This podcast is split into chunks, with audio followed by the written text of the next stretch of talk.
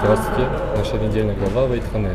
На прошлой неделе главы мы закончили на том, что Муше ударил по скале, что разозлил уже Всевышнего. И поэтому э, Всевышний запретил Муше выходить в землю Израиля. И наша недельная глава начинается с того, что Муше молил Бога впустить его все-таки в землю Израиля. Есть такой комментарий, который говорит, что умолял на гематрии это 416, что означает, что 416 раз молился до тех пор, пока Ашем сказал ему, все, хватит, я больше не смогу, и мне придется согласиться.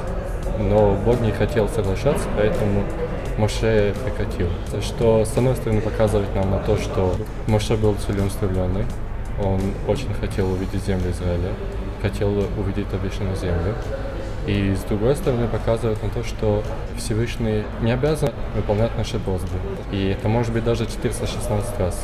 Но тем не менее, он каждый это 416 раз услышал. После этого, после того, как э, Всевышний поставил точку над тем, что Моше не войдет в землю Израиля, а будет наблюдать над тем, как народ Израиля входит в землю Израиля, Всевышний попросил Моше обговорить все прошедшее в пустыне, все прошедшее за 40 лет после выхода из Египта. И, в принципе, на этом заканчивается наша глава. Спасибо и шаббат шалом.